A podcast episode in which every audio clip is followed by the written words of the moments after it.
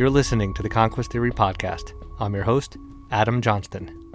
If you'd like to support the show, you could do so over at conquesttheory.com. Episode 2 The Tyranny of Democracy. Liberal democracy has often been hailed as the pinnacle of human political achievement and the final form of human government. However, what is rarely discussed is how democracy itself paradoxically paves the way to outright tyranny. This is not a new revelation, yet its reality has been hidden due to propaganda from both left and right liberals who seek to exploit democracy for political gain at home and use it as the basis for expanding the global American empire abroad. We often hear the statement America is a republic, not a democracy, a distinction we will discuss later. However, the left cares little for this, as they relentlessly attempt to introduce more instances of direct democracy into our system, while eroding all societal morals and norms that are required to keep a society cohesive and peaceful. We've all seen the protest on television, filled with people marching through the streets, yelling, Show me what democracy looks like. This is what democracy looks like. Well, ironically, a mob is exactly what democracy looks like. But why does democracy devolve into mob rule and ultimately lead to tyranny? We begin to answer this question by first looking at the trial of Socrates. Socrates was put on trial to determine the philosopher's guilt on two charges a lack of reverence for authority and corrupting the city's youth. Socrates was quite controversial, and I'd imagine if he were alive today, he'd probably be banned from social media. During the trial of Socrates, out of the 500 Athenian jurors that were summoned, 280 jurors voted to find Socrates guilty, and 220 jurors voted for acquittal. Fast forward to the penalty phase, and those same jurors got to vote on whether Socrates deserved a mere fine for his transgressions or deserved to die. One would think that since 220 jurors voted to acquit Socrates of all charges, the same number, if not more, would vote for the fine over sentencing him to die. Unfortunately for Socrates, that was not the case. During the penalty phase, a whopping 360 jurors voted for death, and only 140 voted for a fine. This means that some jurors who voted to acquit Socrates then turned around and sentenced him to death. Under Athenian law, the execution was carried out by drinking a cup of poison hemlock. Socrates drank the poison and subsequently died of gradual paralysis of the central nervous system.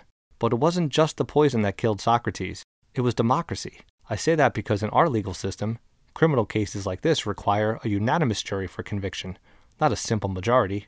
But in ancient Athens, a simple majority, i.e., democracy, was able to find Socrates guilty and sentence him to death. Plato, who was Socrates' most famous student, discussed five regimes in Republic, beginning with aristocracy. As one progressed through the regimes, and each deteriorated into the next, one eventually arrived at tyranny. The last stage before tyranny? Democracy. It's not exactly a ringing endorsement from a very wise man. Plato argued in Republic that a just society can be created by establishing a harmonious or beautiful city. This city consists of three social classes philosopher kings as rulers, guardians as warriors, and producers as workers. Plato believed that the most just state was one where philosopher kings ruled. Possessed with a love of wisdom and undergoing rigorous philosophical training, they would govern with the state and citizens' well being as their top priority. This is in stark contrast to Plato's views on democracy, which he believed would lead to a rise of popular leaders who would exploit people's emotions for their own gain, instead of making decisions that benefited the common good. The allure of instant gratification and giving the masses what they want in exchange for votes is far more attractive to unvirtuous leaders than the risk of losing an election by doing the hard work of stewarding a country to lasting prosperity. However, the situation is more complex than that. Democracy is often painted as a system where people hold debates in the marketplace of ideas until the best ones win and a consensus is reached. But that's not how democracy actually works. Plato never had to contend with the machine that is the modern mainstream media. Today, what the people want is shaped by a propaganda apparatus that has spent decades conditioning the hearts and minds of the people it was entrusted to inform. Of course, the media has always had an agenda, as even George Washington once referred to journalists as infamous scribblers. However, in contemporary times, the media's reach and influence have infiltrated almost every aspect of our daily lives and now function as a de facto public relations firm for the Democratic Party. In many ways, we now live in a media controlled state, where it is the narrative that drives public opinion, rather than the actual news. One way for political leadership to obtain power is through the ever expanding universe of individual rights.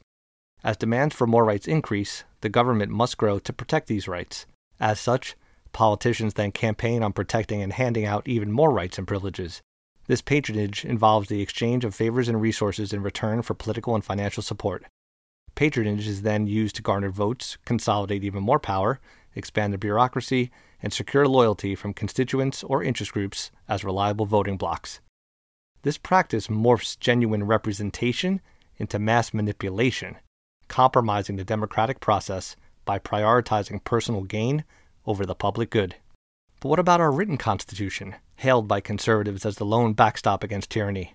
Sadly, mere parchment is incapable of being a bulwark against tyranny, as it inevitably becomes vulnerable to evolving legal interpretations, changing societal norms, and political maneuvering. Moreover, the effectiveness of a written constitution heavily relies on the willingness of those in power to uphold its principles. As a society transforms, so does the understanding and enforcement of the constitutional rights, leading to their erosion and the invention of new ones, despite the document's existence. Ultimately, a constitution cannot hold a nation together, only shared traditions and customs can hope to accomplish this daunting task. The rise and fall of the Roman Republic is a good example of this fact, especially because for all the successes of their civilization, it was done without much in the way of written laws. The cohesive force that united all Romans lay in the unspoken norms of societal and political behavior.